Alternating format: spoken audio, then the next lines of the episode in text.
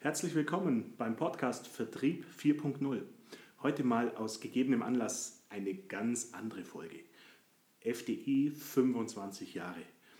Und zu dieser Gelegenheit habe ich meinen langjährigen Mitarbeiter und Freund Eihan eingeladen, mal mit mir zusammen hinter die Kulissen von FDI zu schauen, über alte Geschichten zu sprechen und auch Anfänge äh, bei FDI und vor allem auch, was es, was es für ihn bedeutet, bei FDI zu sein, seit 23 Jahren für ihn bei FDI zu sein. Also, seid gespannt, hört rein und habt Freude damit.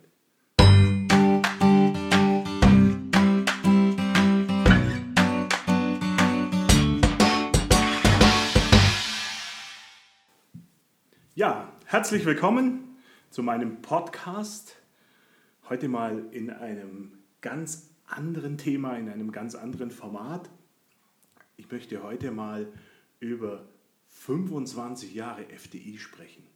FDI ist mein Unternehmen, das habe ich 1996 als junger Mann mit 25 noch während meinem Studium in meiner Sturm- und Drangzeit gegründet.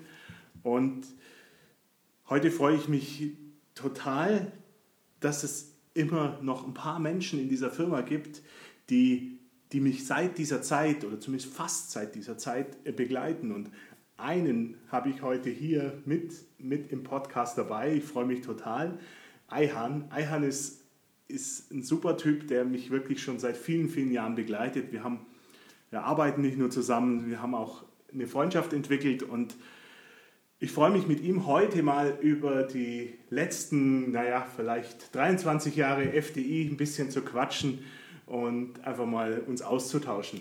Ayhan, magst du dich mal einfach vorstellen? Schön, dass du da bist. Hallo Thomas. Ähm, ja, Ayhan, ich bin 40, Familienvater, zwei Töchter habe ich und bin jetzt seit 23 Jahren bei FDI. Wow, nicht schlecht. Und ich weiß noch, als du angefangen hast, also dein, dein Start bei FD. Ich meine, mit 40 und 23 Jahren im Unternehmen, da, wenn man ein bisschen zurückrechnet, stellt man fest, du warst noch nicht so wirklich alt. Wie ging denn das los eigentlich? Ich, erzähl oh, doch mal ein bisschen. Darf ich da etwas ausholen? Ja, klar. Ja, also ich war 17, war auf der Fachoberschule und mein ganzes Leben lang wollte ich eigentlich Steuerberater werden. Wir haben eine Nachbarin gehabt, die ist immer die tollsten Autos gefahren und ich habe sie irgendwann mal gefragt, was die denn arbeitet. Dann hat sie gesagt, sie ist Steuerberaterin. Okay, dann war von mir, für mich war von dem Tag aus an mein Ziel, ich will Steuerberater werden. Als ich auf der FOS war, ähm, haben wir zwei Praktikas machen dürfen. Das erste Praktikum war natürlich beim Steuerberater und zwar bei der Steuerberaterin. Und die haben mich absolut enttäuscht. Also absolut enttäuscht im Sinne von, ich durfte ein halbes Jahr Ablage machen, musste die Leute sitzen den ganzen Tag. Und das ist eigentlich absolut furchtbar für einen Jugendlichen, der jetzt aus der Schule kommt und in die Arbeitswelt. Das ist kein guter Start. Und äh, fürs zweite Halbjahr wollte ich dann was ganz anderes machen. Ne? Erstmal mein ganzes Leben umorganisieren, zumindest das, was ein 17-Jähriger bis dahin geplant hatte. Ja, ja. Und da hat ein Kumpel gesagt, ähm, geh doch zur FDI, da kannst du den ganzen Tag Internet surfen. Dann habe ich gesagt, was ist das Internet? Dann hat er gesagt, ja, geh einfach hin. Lass mich in Ruhe, geh einfach hin. Gut, ähm, dann habe ich mich eben bei euch beworben, bei Fabritimage beworben und äh, bin auch akzeptiert worden. Äh, März 98 war es, war mein erster Tag.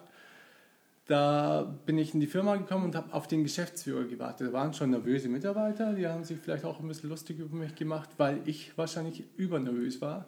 Und äh, dann habe ich gesagt, wann kommt der Chef, wann kommt der Chef? Dann ist der Chef gekommen, das warst dann du. Dann habe ich mir erst gedacht, boah, hoffentlich ist er auch freundlich, weil er so riesig groß ist. und ähm, das Erste, was ich ja gesagt habe, vielleicht kannst du dich noch erinnern, ich will dich duzen. Wenn ja, dann bleibe ich hier, ansonsten gehe ich weg. Da kann ich mich tatsächlich nicht mehr dran erinnern. Aber scheinbar habe ich alles richtig gemacht ja, an der Stelle. Das war die richtige Antwort. Du hast dann zwar ganz komisch geguckt, weil du wahrscheinlich was ganz anderes erwartet hättest, was ich, äh, irgendwie Guten Morgen oder irgendwas.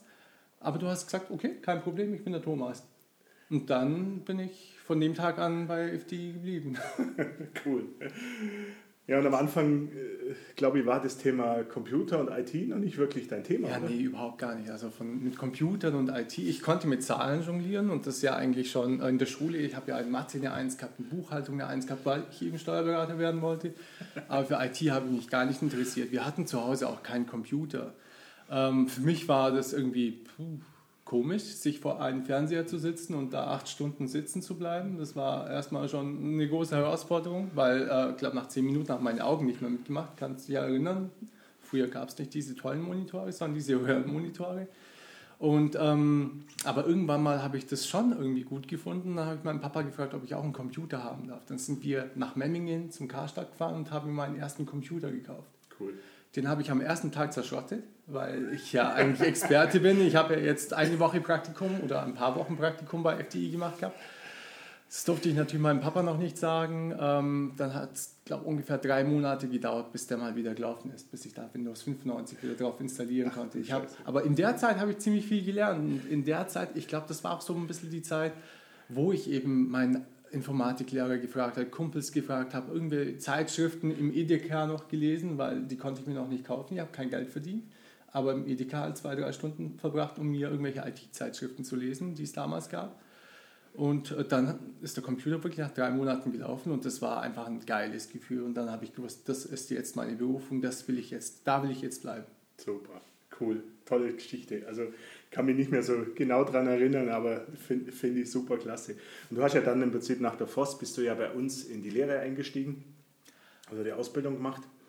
Genau, genau. Das war auch so ein bisschen komisch. Meine Eltern wollten, dass ich studiere, weil äh, man muss studieren. Nur wenn man studiert, wird man was.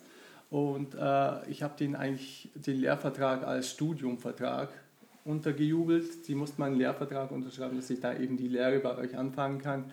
Äh, am Anfang habe ich es noch gedeckt halten können, aber bis dann halt das erste große Geld kam, oder was heißt relativ große Geld damals noch, dann äh, habe ich erstmal Ärger bekommen, dass ich ja gar nicht studiere, sondern eine Lehre angefangen habe. Da gab es erstmal Ärger. Aber ja, die standen dann zu mir. Das war alles ganz gut. Cool. Ja, wir haben ja mit unserer FDI schon früh für tolle Unternehmen gearbeitet, ähm, sowas wie Ehrmann, den Joghurt Ehrmann, den wahrscheinlich jeder äh, kennt. Und äh, wir haben damals, ich kann mich erinnern, wir waren ja mit der IBM unterwegs und haben das sogenannte E-Business verkauft. Und ich weiß, bei Ehrmann haben wir, haben wir ein sogenanntes Business Center aufgebaut. Ein Business Center war sozusagen ein geschlossener Bereich auf der Webseite, in dem Agenturen, also sprich so die Werbeagenturen des Lebensmitteleinzelhandels, ähm, ihre Druckvorlagen runterladen konnten oder sich sogar zuschicken lassen konnten. Das war damals ein Riesenthema, weil jede regionale Werbung hat ja im Prinzip irgendwelche äh, Dokumente, was weiß ich, den, den Joghurtdeckel, den Joghurtbecher als Bildabbildung gebraucht. Und wir haben da eine digitale Plattform für die Firma Ehrmann äh, geschaffen. Und ich glaube, wir haben dich wahnsinnig früh in dieses Projekt auch reingeschmissen und äh, da warst du, glaube ich, noch nicht so ganz äh, reif für das Ganze. Nein, nein, überhaupt gar nicht. Also äh, wie gesagt, ein bisschen Computererfahrung hatte ich ja dann schon, aber was jetzt äh, ähm, so ein Business Center, ne? das hat sich damals schon cool angehört, aber was äh, technisch dahinter steckt, das war mir ein Rätsel. Also wofür und wieso und der René Marquis damals, mhm. ne, als, äh, zweiter Geschäftsführer damals von FTI, der hat mich so ein bisschen eingeführt, hat gesagt, das äh, hat diese und jene Funktion, war schon toll und da ging es dann um erste Funktionserweiterung. Ich glaube, es äh, war damals ein Projekt von IT Choice aus Karlsruhe. Boris Eberlein habe ich damals kennengelernt. Ja. Und äh, die haben das Ganze entwickelt und ähm, ja, also für mich war das einfach nur eine Blackbox. Äh, ich äh, habe jetzt ein bisschen Ahnung von Computern, wie man den einschaltet und da sollte ich jetzt am Business Service von Ehrmann, und Ehrmann ist kein kleiner Name, etwas anpassen, ähm, ja, war schon eine große Herausforderung. Aber äh, wie gesagt, ich war jetzt Experte in mich in irgendwas reinfuchsen und einarbeiten und das haben wir damals auch geschafft. Das ist, war cool. Ich kann mich noch erinnern, man muss ja wissen, wir haben damals den, das, das, die Ehrmann-Webseite auf, auf IBM Lotus Notes entwickelt. Das war damals eine Innovation natürlich auch. Wir haben ja mit der IBM zusammengearbeitet und wir konnten da im Prinzip schon Web-Applikationen damit entwickeln. Und ich kann mich erinnern, wie wir uns da mal einen Nachmittag oder ich glaube sogar zwei oder drei Nachmittage zusammengesetzt haben und und wirklich mal so die ersten, äh, dir die ersten Grundlagen von der Lotus Notes Webentwicklung äh, gezeigt habe. Huh, also ich glaube, heute, heute wüsste ich, würde ich überhaupt nur noch Bahnhof verstehen, wenn Eihan loslegt, aber, aber damals war das, ähm, konnte ich ihm noch ein bisschen ja. was oder dir noch ein bisschen was beibringen. Das war damals echt ganz cool. Damals haben wir mit äh, Notes gearbeitet. Wie gesagt, ich hatte null Ahnung, da hast du mir die ersten Sachen gezeigt, absolut recht. Und überhaupt auch Datenbanksysteme. Ne? Das heißt, In der Berufsschule waren wir noch nicht so weit, dass wir über Datenbanken gesprochen haben, aber du hast mich, mich schon mal in das Thema eingeführt. Und wir hatten ja damals noch Net Objects Fusion. Mhm. Ob du das vielleicht kennst? Ja, ja, klar. Genau, Mit dem genau. haben wir ja die ersten Webseiten auch gemacht. Das war ja auch also, ähm, die einfachste Art und Weise damals, glaube Webseiten zu basteln. Aber es war halt einfach so ein Raster, wo du irgendwelche Elemente hingeschoben hast, dann auf Staging, Publishing gegangen bist und dann hast du irgendwie eine fertige Webseite. Oh, war schon cool. War, waren spannende Sachen damals. Cool. Aber eingeführt ja in Lotus Notes, das war es wirklich. Dann hast du, glaube ich, auch für ein Tochterunternehmen von Ermann, das Salita, hast dann gleich auch, auch was entwickelt, oder? Ja, also ich habe entwickelt, du hast kaputt gemacht. Sag mal so. Nein. Das, was ich? Was ja, Salita hat eine Produktdatenbank gewollt damals. Ne? Ähm, die haben das ja von Ermann kannt. Das heißt, ähm, damals war es ja auch eh innovativ, dass äh, sozusagen Kunden, die keine Ahnung von Webseiten haben, auch mal ein bisschen was im Web machen können. Das heißt, sie wollten eine Produktdatenbank. Und ähm, ich kann mich noch an Alexander erinnern, das war ein Praktikant, der hat, glaube ich, eine Woche lang alle Salita-Produkte in diese Datenbank reingeklopft. Hm. Und einen Tag vor dem Go Live, das heißt, äh, er hat die Produktdatenbank gepflegt, ich habe die Produktdatenbank entwickelt und der René hat, glaube ich, die Webseite so drumherum gemacht. Und einen Tag vor Go Live kommt der Thomas und wir wollten noch so ein bisschen Testing machen und dann sagt er, findet er in irgendeinem Ordner oder in irgendeiner View, damals hatte er vielleicht auch nicht so viele Ahnung, ich wahrscheinlich auch nicht, hat gesagt, das sind doch Produkte, die brauchen wir doch gar nicht. Also zumindest brauchen wir sie nicht in diesem Ordner. Dann habe ich gesagt, ja, wahrscheinlich nicht. Und dann hat er die markiert und gelöscht. Es war eigentlich nur eine andere Perspektive auf die Produkte, die der Alex eine Woche lang eingepflegt hatte. Dann waren die Produkte weg. Äh, Im Endeffekt haben wir dann die Nachtschicht einlegen müssen und alle Produkte, bis, bis, äh, ja, bis, die, bis die alle mal fertig eingepflegt waren. Und, aber wir sind am nächsten Tag, glaube ich, auch live gegangen. Ich kann mich jetzt nicht mehr so gut daran erinnern, aber es war alles positiv. Ich kann nur sagen, gut, gut dass äh, zu der damaligen Zeit nicht alle Kunden hinter unsere Kulissen schauen konnten. Ich glaube, war halt Anfang und Pionierzeit. Ähm, genau. absolut, genau. absolut. Wir haben ja mein Gott, wir Projekte haben wir ja viele gemacht und wir haben auch irgendwann, glaube ich, 98 schon die ersten Online-Shop auf EDATCAT programmiert. Das war eine Software aus, aus USA. Ecos Spelevertrieb, vielleicht kannst du kannst dich noch vage daran erinnern. An den Namen, ja. Äh, und, und, aber ich glaube, um die 99, ne, 2000 rum, irgendwann haben wir, glaube ich, auch schon den allerersten richtig coolen Online-Shop entwickelt. Ich glaube, 2001 war das. Leiser. Oh, ja. Leiser Schuhe. Genau, Leiser Schuhe aus Berlin. Das war eigentlich was ganz Cooles. War ein ganz, ganz cooles Team. Ne? Ja. Ich meine, wir haben heute noch Kontakt zu den Damen, äh, die damals gearbeitet haben. Aber ähm, damals ging es für uns erstmal, für die Una Bauer und für mich ging es erstmal nach Neuss. Da war ein Sergei Steinke, glaube ich, ein Entwickler, ein Cold. Also es war ein Shop, der äh, hat, war jetzt nicht klassisch PHP, sondern war Cold Fusion. Aha. Und die haben da den Omni-Shop gehabt, glaube ich, hat es ah, geheißen. Ja, ja, genau. Genau, und ähm, wir haben da erstmal zwei, drei Tage Crashkurs äh, in Omni-Shop bekommen, auch Cold Fusion äh, entwickeln. Ich meine, damals hatten wir dann schon ein bisschen mehr Erfahrung. Ne? Una kam aus der PHP-Ecke, ich kam eben aus der IBM Notes Java Visual Basic-Ecke.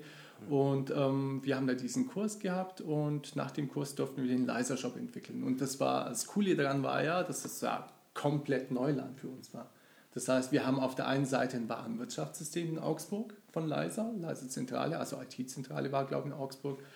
Und auf der anderen Seite wollten wir ein PIM programmieren, also so, so ähm, das sind jetzt meine Artikel, die kommen aus dem Warenwirtschaftssystem und äh, diese Daten anreichern und gegen eine SQL-Datenbank ballern, sage ich jetzt mal. Und diese SQL-Datenbank war dann die Basis für den Online-Shop also aus technischer Perspektive war das schon eigentlich damals ein Meisterwerk, weil das alles komplett Neuland war und wir haben es doch noch hingekriegt. IBM hat damals auch ein paar Produkte gehabt, mit denen wir eben diese Synchronisierung hinbekommen haben. War schon eigentlich ganz cool. Also erstmal die Anfangszeit. Ne? Das war die technische Herausforderung, das war äh, was ganz Cooles. Und danach diesen Shop zu betreiben, das heißt die äh, Leiser Mädels, so habe ich sie ja damals genannt, ähm, die alle paar Monate mal wieder zu treffen, neue Ideen auszuarbeiten. Das war ja alles noch vor, der, vor dem Hype mit äh, Mirapodo oder mit Salando. Das war ja noch alles davor in der Zeit. Und, Und damals gab es ja noch Leiser. Genau, und trotzdem war ja auch wirklich Online-Schuhe verkaufen. Das war ja auf dem Markt auch schon ziemlich neu. Da hieß es dann immer, Mensch, wer kauft denn Online-Schuhe? Die muss man ja anprobieren genau. und so weiter. Ich weiß noch, wir haben da ganz viel auch darüber diskutiert. wie wir so eine Art Online-Anprobe machen können. Vor allem, wir haben auch eines Mal, kann ich mich erinnern, äh, entwickelt, das war ein, ein, Feedback von den Leuten, die was zurückschicken. Die mussten dann ankreuzen, ob der Schuh zu breit, zu, zu groß, zu schmal ähm, oder zu klein war. Und das haben wir zurückgespiegelt in die Webseite als, als, als Art Berater, damit die Kauf, Kaufenden sozusagen sehen gleich konnten, ist der Schuh zu, ist er groß, ist er, ist er, wie fällt der aus letztendlich. Genau, das haben wir damals Returnometer genannt. Ja, genau. Das heißt, äh, in den Retouren, klar, im Retourenschein hat man damals ausfüllen müssen, äh, zu klein, zu groß, zu was weiß ich was. Und diese Daten sind ins Warenwirtschaftssystem äh, zurückgeflossen. Das heißt, man hat äh, das dann dort erfasst. Dann hat das Warenwirtschaftssystem diese Daten wieder zurück an uns gespielt und wir haben das einfach visualisiert. Das heißt, wenn ein Artikel aufgerufen wurde, hieß es dort, dieser Artikel ist 20 Mal gekauft worden und 15 Mal ist er zurückgeschickt worden, weil er zu klein ausgefallen ist. Also hat der schon damals die Information gehabt, der potenzielle Käufer, den kaufe ich doch eine Nummer größer oder zwei Nummern größer. Aber das war ja damals auch schon so. Ne? Das heißt, wenn ich einen Schuh bestellt habe, auch wenn ich persönlich im Leiser Online-Shop eingekauft habe, dann habe ich zwar meine Leiser Mädels angerufen und habe gesagt, ähm, den Schuh hätte ich gern, fällt er, wie fällt er aus, weil ich jetzt keine Informationen auf der Website habe. Dann haben die gesagt, bestell ihn halt einfach zwei, drei Mal und dann schickst du einfach das zurück, was nicht passt. Also das war ja damals auch schon so. Das heißt, äh, die meisten Bestellungen, die in dem Shop dann auch waren, da ging es dann wirklich um einen Artikel, der einfach mehrfach bestellt wurde und dann ist wieder was zurückgekommen. Aber es war natürlich auch ein Thema, um die Retouren eben zu senken, die Retourenquote zu senken. Deswegen genau. diesen, diesen. Das ist ja danach auch besser geworden. Genau, hat man da deutlich gemerkt. Ja. Genau. Also waren spannende Zeiten auf jeden Fall in, die, in der E-Commerce-Welt. Ich meine, äh, ja, da haben wir also viel, viel erlebt das war absolut cool, immer Berlin, Leiste Zentrale, dahin ja. zu fahren. Einen Tag davor sind wir meistens, glaube ich, hin. Ja, Oder äh, jetzt, wenn wir einen Flug aus Memmingen bekommen haben, sind wir auch gleich am gleichen Tag hin, in der Nacht um drei äh, los. ähm, und dann dort eben, ähm, das waren ja jetzt ähm, die Frau Hartwig, die Sabrina Hartwig damals und die Yvonne Jenicke. Das waren ja so äh, die Nachbarn von nebenan. Das waren ja jetzt nicht irgendwie so steife Menschen, sondern es waren ganz, ganz coole Leute und mit denen dann Ideen ausarbeiten und die haben die Erfahrung, wir haben die technische Erfahrung und das dann zusammen, das war eigentlich ein ganz, ganz cooler Shop zu dem Zeitpunkt. Ja, war richtig Pionierzeit. Richtig genau. cool.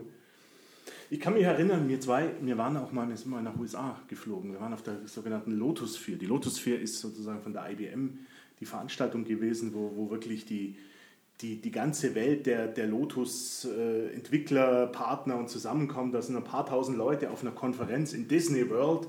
Äh, war immer ein riesen, riesen Event. Und äh, wir zwei sind da mal, sind da mal hingeflogen mit, mit Partnern von uns. Das war auch ein cooler, cooler Ja, es war äh, mit Haus Weilgut.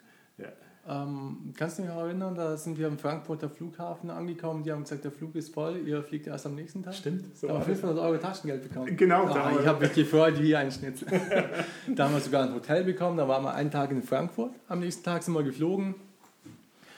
Äh, ja, für mich war das schon alles spannend und äh, aufregend auch. Ähm, war ja bis dato eigentlich nur in Deutschland, so ein bisschen Österreich, äh, Türkei vielleicht mal Urlaub, aber Amerika war schon irgendwie, also USA war schon cool.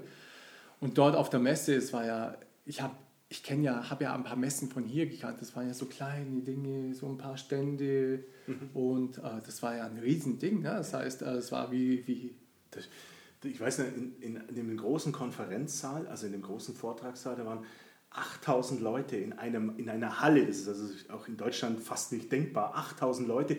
Man hat mit riesigen Abhängeleinwänden haben die gearbeitet, damit in den hinteren Bereichen du das alles nur mitkriegst, was vorne live auf der Bühne abgeht. Ja, also es war beeindruckend. Du bist da rausgegangen und bist eigentlich eher geschwebt, als dass du da irgendwie... Also die Amerikaner wissen schon, wie sie, wie, sie, wie sie Show machen, wie sie letztendlich auch Wissen vermitteln und war für uns natürlich auch für mich immer extrem beeindruckend. Ich habe das ein paar Mal machen dürfen und sicherlich ein paar, eine der oder einige der Highlights aus, aus, aus meiner Vergangenheit oder auch aus unserer Vergangenheit. Ja. ja, also ich kann mich an die Messe erinnern, ich kann mich an die Leute erinnern. Es war absolut beeindruckend. Ich kann mich aber auch an Situationen erinnern, wie wir überfordert an einer amerikanischen Tankstelle gestanden sind und nicht gewusst haben, wie man tankt. und dass, dass andere Leute erstmal helfen mussten uns, äh, wie das hier jetzt funktioniert. Ja. Ja, da, kommt, da, merkt man dann, wir kommen halt vom Land. Ja, das war echt eine coole Zeit. ja, und vor allem, ähm, da ist ja auch ähm, Obama damals gewählt worden. Echt? Das ja, das war genau in der Zeit, weil, ähm, wie gesagt, also erstmal eine riesige Menschenmenge und da waren überall diese Fernseher und ich habe noch genau das Bild im Kopf. Äh, das war während der Messezeit, wo der dann gewählt wurde. Cool. Ja. Stark. Ja, heute sind wir natürlich äh, viel weitergekommen. Ich meine, das hat, ich glaube, die letzten Jahre hat sich ganz schön viel getan. Wenn ich mir heute anschaue, wie wir heute entwickeln, auf welche Technologien wir entwickeln, wie wir heute mit vielen Entwicklern arbeiten, wie wir heute mit Scrum-Technologien arbeiten, also ich glaube, dass die ganze Entwicklung, die ganze Softwareentwicklung hier bei uns ist ganz schön erwachsen geworden, oder? Ja, also ähm, wenn weil wir vorhin ja darüber gesprochen haben, die ersten Stunden so ein bisschen tüfteln hier, basteln dort, pushen hier. Ähm, ja klar, man äh, wächst ja mit seinen Aufgaben. Ähm, man hat ja, also ich für mich persönlich aus meiner Perspektive ist es so, ich habe hier ganz, ganz viele Charaktere kennengelernt. Mitarbeiter, die ähm, eben von mir aus kurz oder lang hier waren, aber du lernst von jedem Mitarbeiter. Und dann wächst du einfach mit den Aufgaben und irgendwann mal hast du Anforderungen an dich selber, besser zu werden, Sachen zu perfektionieren. Wir haben zum Beispiel den Jörg Richter, äh, was ein absolutes Vorbild für mich ist. Und äh, er ist so ein absoluter Top-Perfektionist und er ist nie zufrieden mit sich selbst und er will immer besser werden, besser werden, besser werden. Also ich vergleiche ihn mit den damaligen Samurais. Das habe ich ihm zwar noch nie gesagt, aber es waren auch Leute, die einfach ihren Alltag und Prozesse versucht haben zu perfektionieren, optimieren und die waren nie zufrieden mit sich selbst. Die wollten immer, also diese, dieser Drang nach Perfektion, dieser unendliche Drang, der ist beim Jörg eben auch da und von dem habe ich eben viel gelernt und jetzt auch über die Jahre, klar, Tüftler bin ich jetzt nicht mehr, wir äh, entwickeln wirklich auf höchstem Niveau. Wir haben ja auch namhafte Kunden, da könnten wir uns das auch gar nicht leisten. Ne? Wir haben äh, Volvo, wir haben Gro, ähm, wir haben Goldhofe, wir haben ganz, ganz große Namen, die Schöller Bank aus der Schweiz. Da ist es dann nicht so, dass man sagt, ich bastel dir mal eine Lösung. Das geht halt einfach nicht mehr. Klar. Heute, äh, klar, arbeiten wir im Team mit, mit, äh, auch mit Nearshorern, äh, mit größeren Teams an größeren Projekten und ähm, wir sorgen eigentlich schon, eigentlich jeder von uns dafür, dass das, was wir liefern, perfekt ist und versuchen das einfach noch weiter zu perfektionieren. Und du musst dich nicht immer unter deinen Chef stellen oder unter, unter schwaches Licht. Du gehörst heute absolut zu unseren top erfahrensten Senior-Entwicklern, auch wenn es immer noch Leute gibt, wo du hochschaust, aber ich glaube ja. Ja, aber das ist äh, wieder wahrscheinlich dieser Samurai-Gedanke. Ne? Ja, genau. Man kann es noch besser werden. viele der jungen Entwickler heute, die schauen zu dir auf und sagen, hey, Mensch, der Eihan, der, der hat es einfach drauf und äh, das finde ich nach wie vor. Ja, aber ich schaue auch zu denen, also ich schaue auch zu denen auf. Ich wollte schon sagen, ich schaue zu denen runter. Nein, ähm, wir haben ja keine Hierarchien bei FDI. Ne? Das heißt, jeder, der gekommen ist, äh, auch ein Azubi, ich höre da gerne einfach zu. Ich höre da einfach gerne zu, weil ich sage, vielleicht kann ich was lernen man wird ja irgendwann mal blind. Ich meine, 23 Jahre jetzt bei FTI und ähm, in der gleichen Branche. Vielleicht ist es wirklich so, dass man irgendwann mal mit Scheuklappen irgendwie so durch das Leben mhm. sich durcharbeitet. Ich weiß nicht, was man dazu sagen kann. Und da ist es immer ganz cool, wenn man neue Impulse kriegt. Neue Impulse kriegt man einfach von außen, von jungen Leuten, von älteren Leuten, von unterschiedlichsten Leuten. Und das ist eigentlich was ganz Wichtiges, um sich auch weiterzuentwickeln. Und wenn ich mich weiterentwickeln kann, dann bringe ich auch der Firma wieder mehr. Also von dem her. Sehr schön. Ist das, das, das macht dich auch aus, deine Einstellung. Also ich finde das, find das großartig und das ist wirklich so was, wo ich sage, ähm, das, das beeindruckt mich immer an dir, dass du auch immer wieder sagst, ich kann was lernen, ich lerne was, ich entwickle mich, ich lerne von anderen, ich will wissen, du bist immer noch ähm, ja, wissenshungrig, durstig und, und hast Spaß, vor allem hast du richtig Spaß. Und deswegen auch meine letzte Frage an dich, mal so ein bisschen persönlich. Wieso bleibt ein junger Mensch wie du 23 Jahre lang in einem Unternehmen? ja, also ich würde jetzt sagen, weil ich ja auch hier geboren und aufgewachsen weil es hier gemütlich ist. nee, äh, an sich ist es so, FDI ist ähm, für mich kein Arbeitgeber, FDI ist für mich Familie.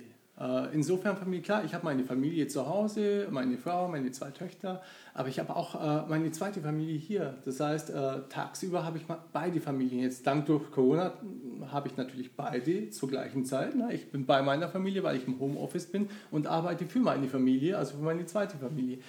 Ähm, das, was mich eigentlich dazu bewegt, ähm, ist sind persönliche Gründe erstmal. Persönliche Gründe, das heißt, jeder Mensch hat ja ein gewisses Ziel. Der eine will reich werden, der andere will irgendwie ein Top-Manager werden, der andere will wieder viel Verantwortung haben, dass er Leute unter sich hat.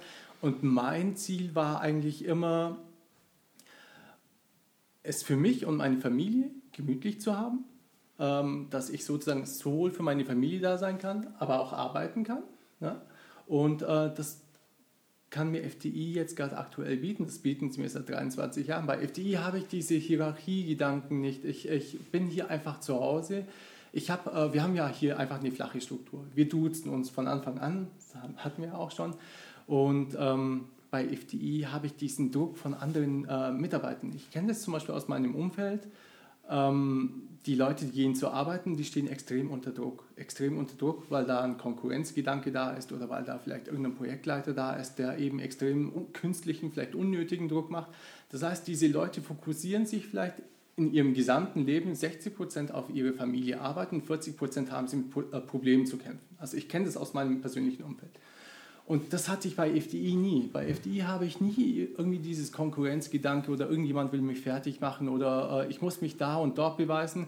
Bei FDI weiß ich, was ich kann. Bei FDI fühle ich mich einfach wohl, weil es eben diesen Konkurrenzgedanken gar nicht gibt. Hier sind alle Leute einfach dafür da, dass man gemeinsam vorwärts kommt und alle arbeiten füreinander. Und hier habe ich, ganz ehrlich, vielleicht gab es mal den einen oder anderen, aber das gibt es eigentlich bei FDI nicht, dass äh, irgendjemand gegeneinander arbeitet oder den einen oder anderen fertig machen will.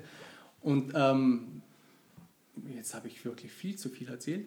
Aber in Summe ist es wirklich so, man fühlt sich hier einfach wohl und man kriegt diesen Spagat zwischen Familie und Arbeit hin, ohne dass man Druck hat, ohne dass man hier fertig gemacht wird. Und deswegen will ich bei FDI auch bleiben. Ich meine, 23 Jahre, klar, das ist mehr als äh, die Hälfte meines Lebens.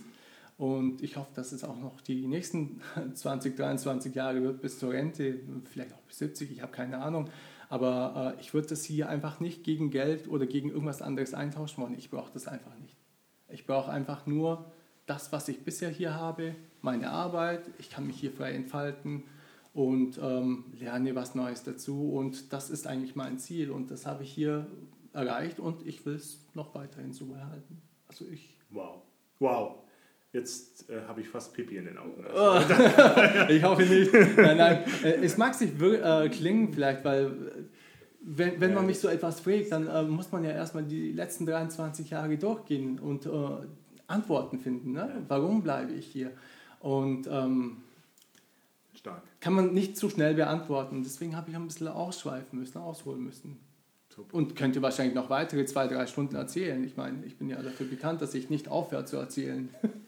Absolut, nein. Also, und ich, ich glaube, wir, wir zwei könnten jetzt noch stundenlang quatschen. Und es ist auch super schön, dass wir jetzt einfach mal hier zwar vielleicht vor dem Mikrofon hier quatschen, aber einfach auch, auch so mal austauschen. Und äh, ich, ich finde das super klasse. Ich freue mich auch, mit dir die nächsten 25 und 30 Jahre noch zu verbringen. Ich weiß gar nicht, wie lange ich noch arbeiten werde.